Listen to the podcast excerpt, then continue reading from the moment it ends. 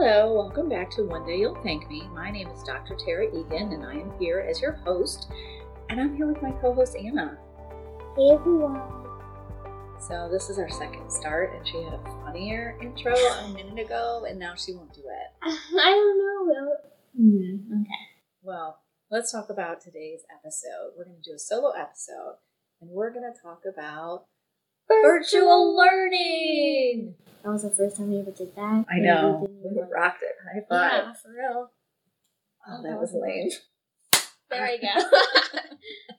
So, we're talking about virtual learning because one, Anna is experiencing it. She's fully remote. mm-hmm. She's now a couple weeks in. And then in my work as a therapist, I have worked with dozens of clients over the last month.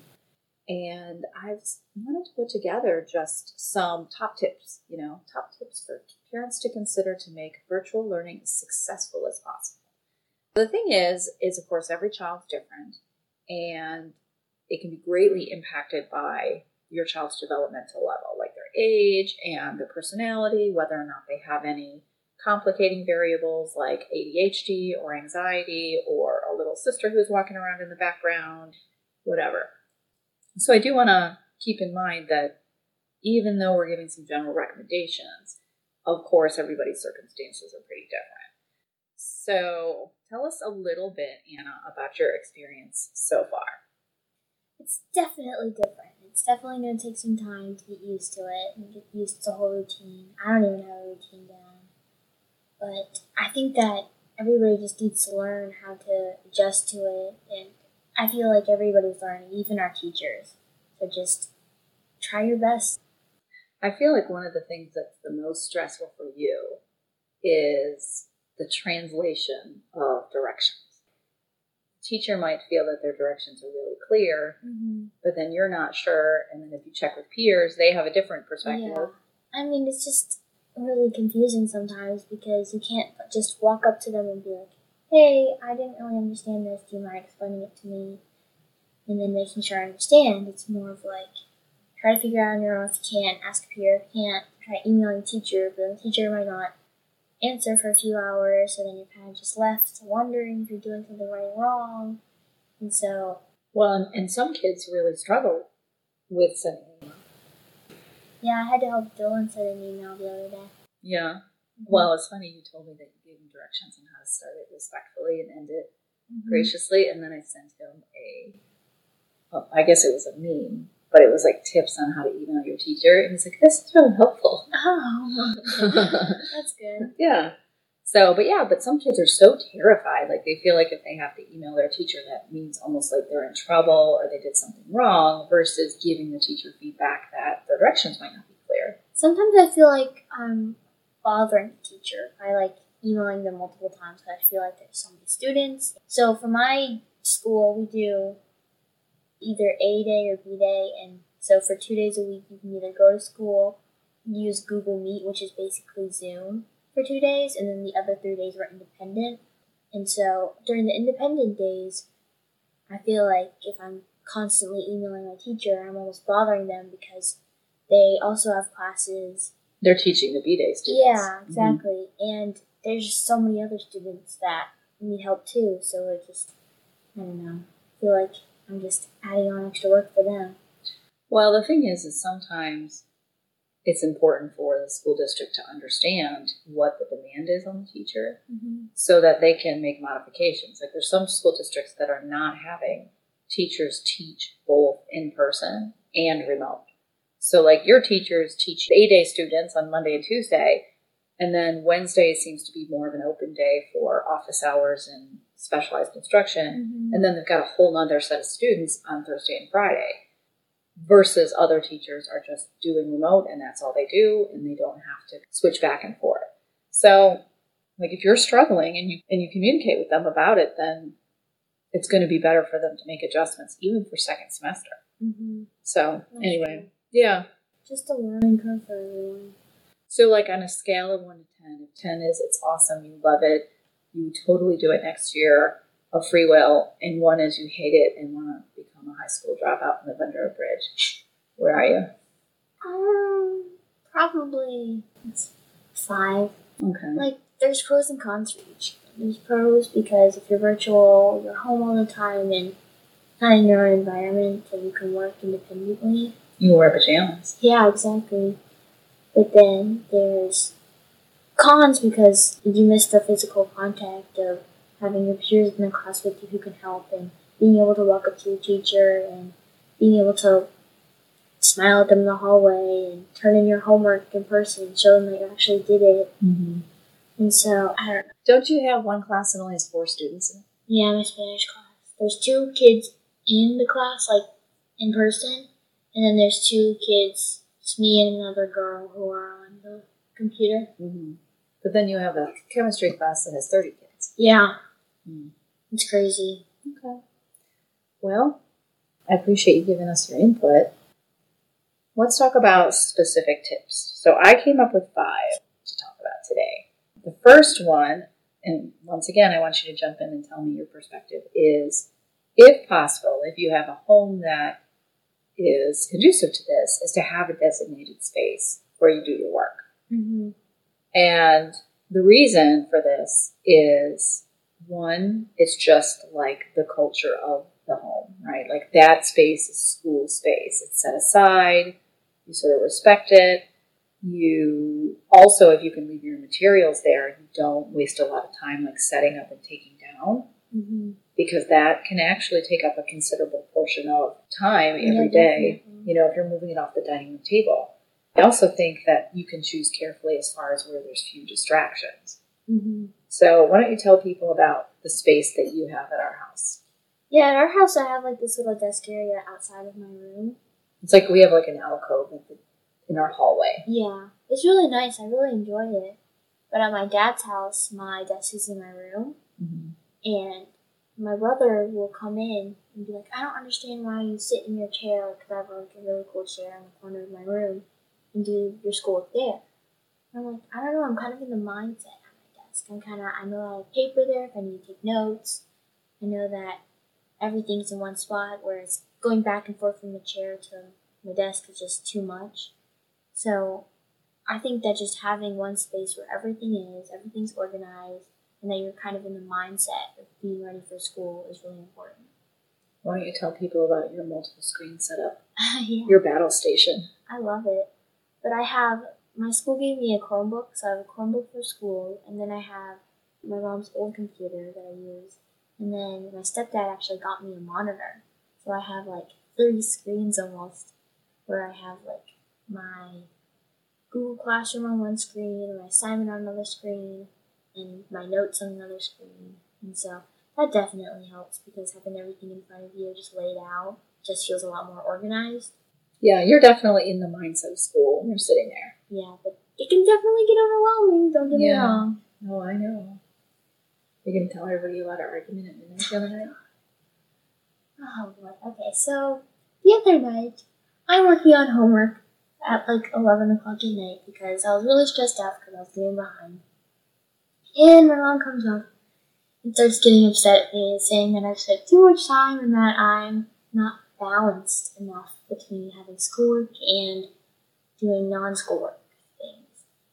So she got really upset at me, and I got really upset at her because she wasn't understanding that I need to get schoolwork done.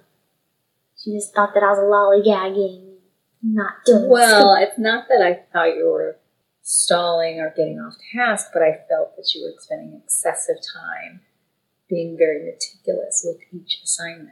Well, the assignment's due, and I'm gonna do it right. So, Well, we're gonna work on that. mm-hmm. But yeah, we had a moment. yeah, not fun. No. So designated space, few distractions. For little kids, I found like when I'm working with elementary students, is they are very wiggly. You know, it's just developmentally not really realistic to think that they're going to be able to like sit with their bottom in a chair. And if you think of like kindergarten, first, second, and even third grade classrooms, they are often moving every mm, about 15 minutes. They're transitioning from the carpet to a desk. They're going from this desk where they were working independently over to a table where the teacher's working with a small group, or they move to a spot on the floor where they're doing a group project with other students. So to have a child in elementary school not wiggle is not realistic. So I've encouraged parents to use alternate seating options. You know, so it might be where they sit on a stool. It could be they sit in a comfy chair that has arms and kind of holds them a little bit more closely. It could be that they sit and bounce on a yoga ball. It could be where parents put some tape on the floor and just kind of put a little box area and tell them, like, as long as you're in this box, so that we know you're close enough to the computer to actually see and participate, like, that's good enough. So, really making sure that parents are mindful of the need for kids to move. And I know that everybody's sort of need for organization is a little bit different, but having those tools on hand so you're not spending a lot of time like looking for a marker or where's the line paper and things like that. So so kids can prioritize. They can make their list of things to do. They can prioritize the assignments that are due earlier, you know, get those done first, and that they're in the mindset of doing school when they're sitting in that space. So, what do you think, Anna? I don't really relate to the little kids thing, but I do understand that you need to move. Sometimes you can't just stay still for however many hours and not. Well, think of Dylan. He's always stood. His teachers have always kind of put him over to one side and he's always had mobility. And even now, where he does his work, he's in the bonus room Mm-hmm. and he flips himself around on the couch and stuff like that. Yeah. So, second tip is that kids really do need to have like a beginning defined part of their day where they preferably are doing their schoolwork in the morning just because that's how school is, regular school Mhm. is. They get up, maybe they shower or wash up, they make sure to eat enough to be a good learner because we know kids who don't eat anything sacrifice attention and concentration. Is the most important meal of the day. Yep. And there's a lot of debate, especially in older kids. I'm like, they don't eat it, and I want to eat in the morning. It doesn't have to be anything fancy. I mean, Mhm. it could be a protein bar or a thing of yogurt or something, but just something to sort of stimulate their body, get their digestive system moving so that they can Give them some energy. yeah, yeah.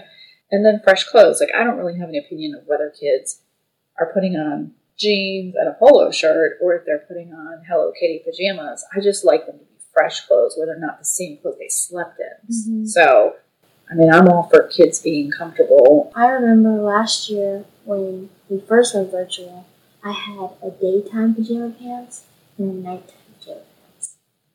So today, you're not really Fresh. hitting it out of the park. Thanks, Mom. Well, No, I'm just kidding. It's Friday. I'm kind of struggling right now with my schoolwork. I just need to get it done so that I can focus on everything else. we had that great plan this morning working out. Yeah, and then you came up with me. And I was like, move over. I got in with you. And I was like, oh, she's so warm. yeah. So anyway, that was a fail. Um, okay. Yeah, relaxed all of our muscles. well, I'm showered. I look gorgeous. um, okay, so we have designated space.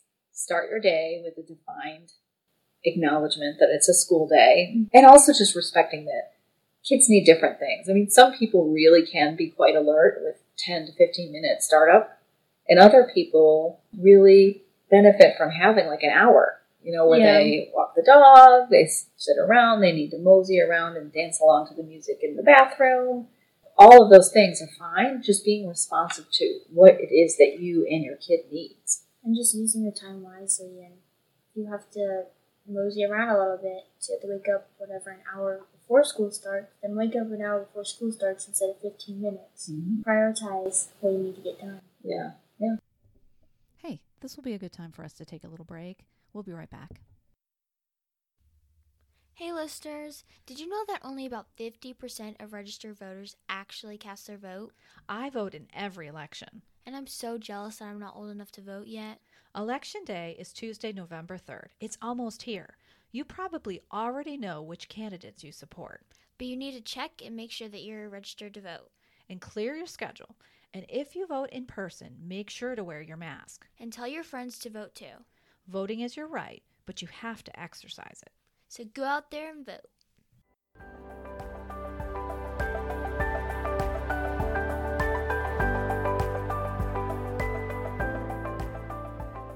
All right, third tip is about technology. So, prior to virtual learning, most of the time when kids were on technology at home, it was fun. It was relaxing. It was playing video games, Snapchatting your friends, Watching TV and movies. Mm-hmm. zoning on YouTube, looking at TikTok videos, whatever it was. And now all of a sudden, kids are supposed to spend hours a day being attentive, doing harder tasks, self pacing, showing initiative, managing frustration.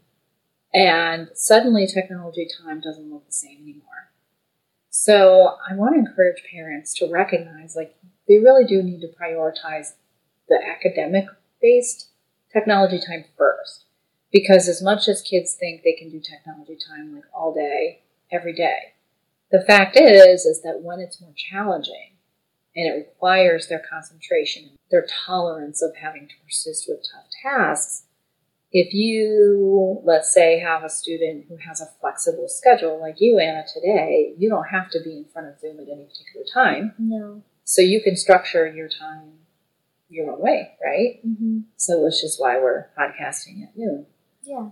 But if you got on technology and played video games, let's say you got up at nine, you played video games till eleven thirty or twelve, and then you're like eating lunch, and now you're supposed to sit down and do challenging work, like you've kind of burned some of your technology like tolerance on your gaming. Oh. So we do have to have kids understand that the school stuff comes 1st Then Mhm. when it's done, whatever's sort of left in your cup, you can fill with the fun type of technology Yeah. versus letting them get worn out. They're just mentally fatigued Mm-hmm. from the stimulation of technology and then not having enough left over for schoolwork. I know that after a while I'll get like a headache or my eyes will just kind of not fully work when after I spend a lot of time on technology. You're not wearing those cute nerd glasses I got you? They're supposed to protect you from like blue light or something? Yeah. I haven't well this week hasn't been as bad, but the first week was rough because of transitioning from not as much tech time to almost whatever. I do like eight hours or so, probably more than that, of being on the computer. I mean it it hurt kind of. that's how I felt when we went to quarantine and I started doing my sessions on Zoom. Those Mhm. first few weeks, I was exhausted. Yeah. Like I felt absolutely wrecked by the end of the day. Yeah. I don't feel that way anymore. Yeah, I, I definitely got more used to it, but I Mhm. definitely need some breaks where I'm not looking at the screen all the time. No, I agree. I mean, you do have to give that mental break, and it, it can be an eye strain. At least you got that big screen. Yeah. So, but yeah, you'll build up a tolerance, and now it's just not a thing that exhausts me anymore. Yeah. So, all right, fourth point. Let's talk a little bit about breaks. Tell me about the breaks you take. Well, when I do like Google Meets or Zoom calls, I have 10 minutes between each class, and then I have 40 minutes for lunch or something. And so, usually between the two classes, and some of my teachers let me out 10 minutes earlier than the actual 10 minutes, so I'll end up having like 20 minutes. I'll either try to prepare everything I need to before the next class, or I'll go get up and pet the dog for a little bit, or I text my friends, see if they're ready for a new class. I don't know. I just try to do something other than schoolwork, even though sometimes I'm trying to catch up. But I really think that I feel better when I just take a 10 minute break, just step away from everything and try to take my mind off of all the things I still need to do. Yeah. Once again, I really relate to this with my sessions. Sometimes I have a few minutes break, and there's times I'm like, all right, I'm going to go check on the kids. I'm going to let the dog out. I'm going to eat something, whatever it is. Yesterday, I had a break, and I just, you know how I sit in that? It's kind of like a recliner. Mm-hmm. And I like just tilted it back, and I just like laid there with my eyes closed. I turned my alarm on. I wasn't sleeping. I just was like disconnected. And then Pete came in, and I'm sure he was like, "Why are you sleeping in the middle of the day?" And I was like so not equipped to even like have a conversation Yeah. about what I was doing. But to take that break is really important. And for little kids, I hate even to say little kids, if you can incorporate a physical component to it. I mean, I have a Yeah. client whose son goes and has lunch with the boy next door. They have like a little park, you know, Mhm. just like a neighborhood playground is right there. And both moms pack them a lunch, and every day they both take their lunch out and sit on the bench and you know they hop around and Yeah. all of that, and it's just like outdoor time because they have forty five minutes. Wow. Yeah, and I, you ever notice I go out on the patio and I just like sun myself? Yeah. For, but it really is important that you take those breaks and that there there be a physical component that's pulling you away from the screen and doing something else. I know that if like I'll catch myself sometimes, I'll be like working on the same thing for like a long time, or I'm just getting frustrated and frustrated. I'm just like, okay, I just need to step away and go cuddle with the cat for ten minutes because I'm getting too overwhelmed about this math problem. Or I'll spend so long on this project it's finally done. I'm like, okay, that's done. I don't have to worry about it anymore. Let me go see what Dylan's doing, or Yeah. go find mom and see what she's up to. Yeah. Well, earlier you were frustrated at Spanish. And Yeah. I was like, well, do you need more time? We can podcast later. And you're like, no, I need a break. so we came in here. This is your break. Yes, okay. and it's an educational break. That's true. Okay. When it comes to breaks, incorporating movement, change of pace, be great if there was outside time, but I don't want breaks just to be more tech. And it also can pull kids into that zone. So if you're like, all right, you have a 45 minute lunch break and they go play Fortnite, they don't want it to be done and they really didn't get a break. Yeah. So that can be hard to explain that to kids, but it really can make a difference in their mood and their ability to persist with tasks. Mhm. Okay. Number five. So this is my big tip. Okay. So this is the reason why we actually had this episode because it's a conversation I've had many, many times over the last couple of weeks with parents, especially in the range of later elementary school into middle school is I've seen, and I see this on Facebook too, is that let's say parents are working from home because if you have kids who are doing remote learning and they're younger, you can't just like leave them home alone. So you Mhm. parents are working from home, so they have their desk, you know, their office, and then they have this like other desk right next to their desk, and that's where their kid sits. And where this is a concern of mine is that when mom or dad is basically within arm's reach, every time the child gets frustrated or has a moment where they're uncertain, they immediately reach out to mom and dad for Mhm. help.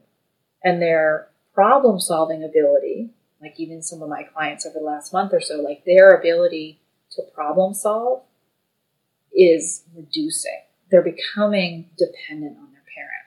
And then if the parent can't be or won't be responsive immediately, then we dissolve into tears. Or they mm. might be pounding their hands on the, the desk, curling up under the desk, or just kind of refusing or flipping off their camera and just like, I'm not doing this. And it's kind of theatrical.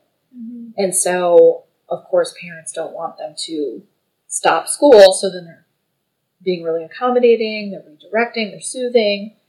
And even though virtual learning is such a different experience than being in the classroom with the teacher and sort of having the peer pressure of the kids around you doing something, kids can do something. And the teachers have been generally encouraged to give assignments that kids have a chance of doing independently.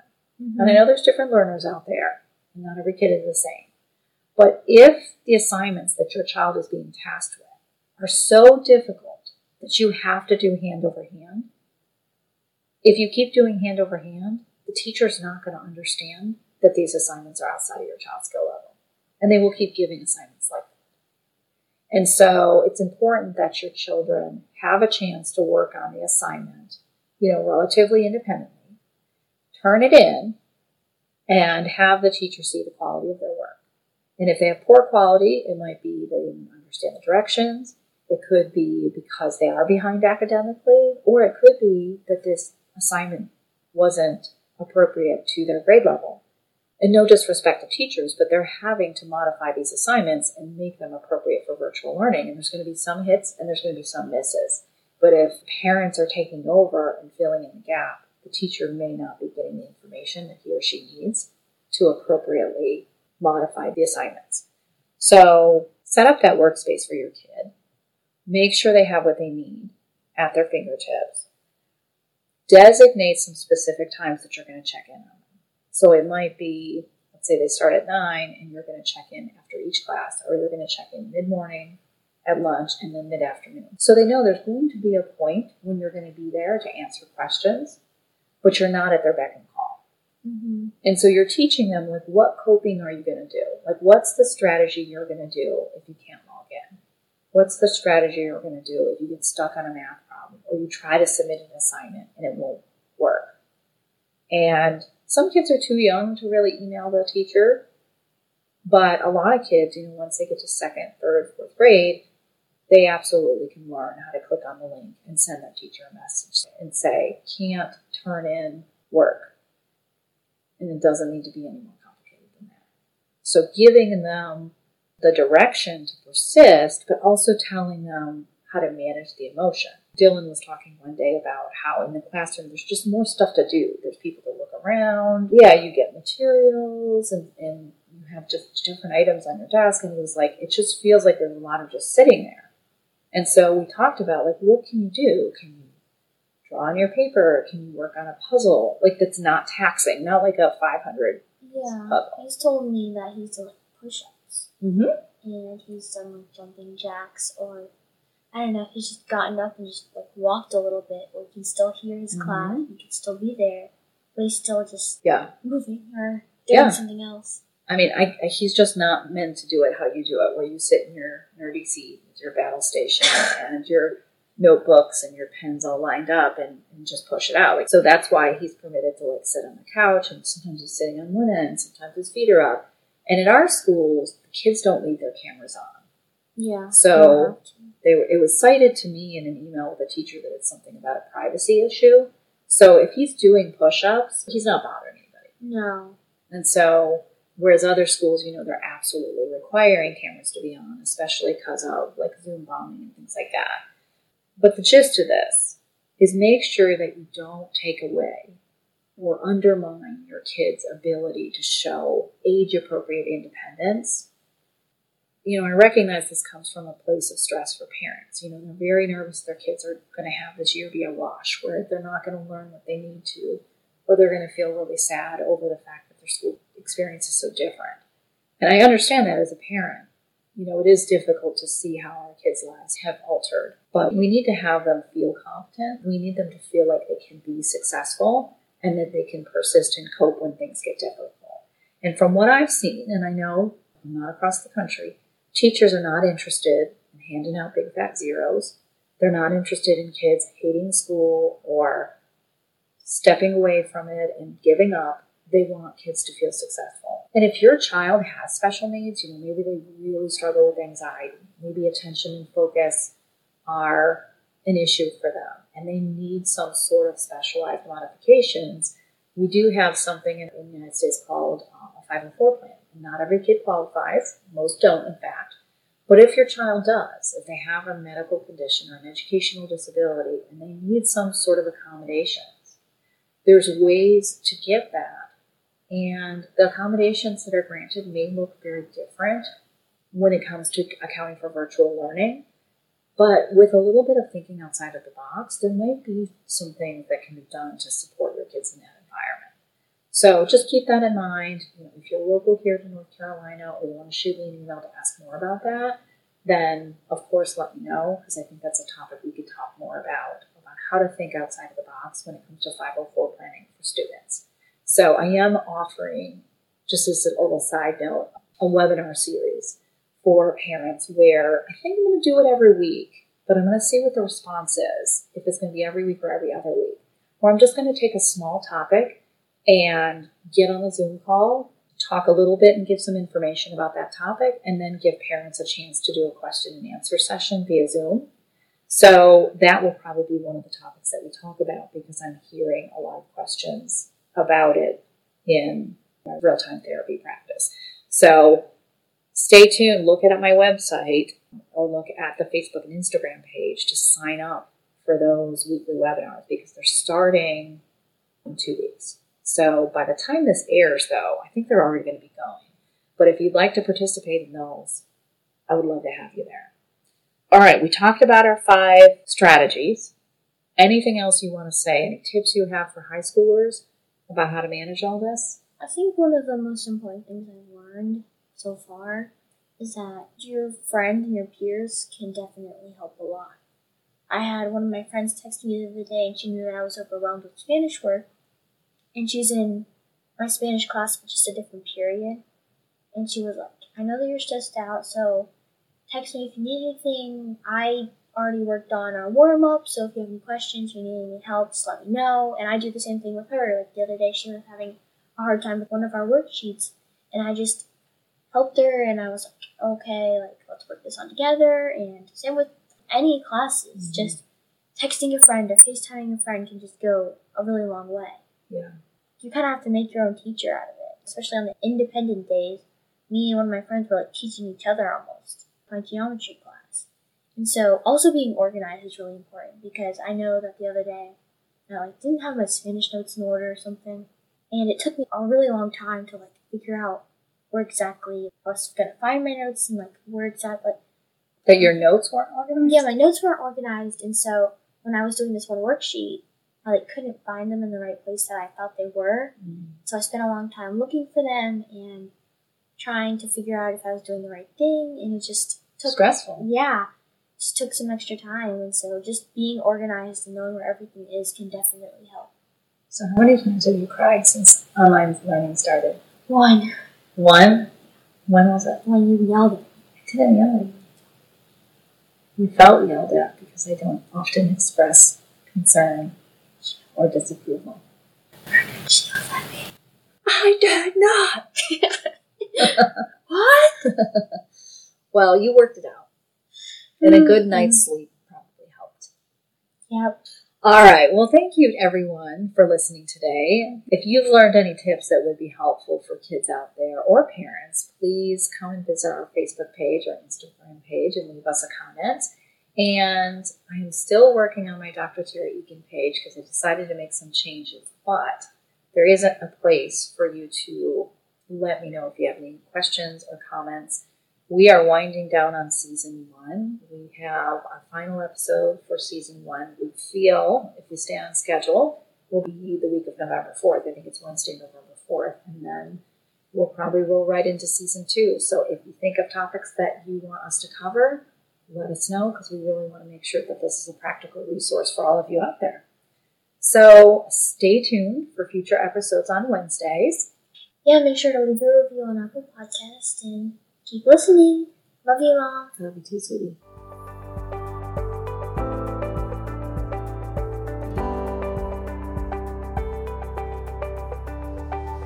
Hey, listeners, please join our free parenting webinar series. It's offered each Monday at 12 p.m. Eastern Standard Time. Please visit www.drtaraegan.com to register via Zoom. Each webinar will offer a 15 to 20 minute presentation hosted by me, followed by a 30 minute question and answer session. If you can't join us live, you'll be sent the recording directly to your email so you can watch it later at your convenience. Join our Facebook page at Dr. Tara Egan to get details about topics we'll be discussing in upcoming webinars. This is my chance to meet you, so please register today.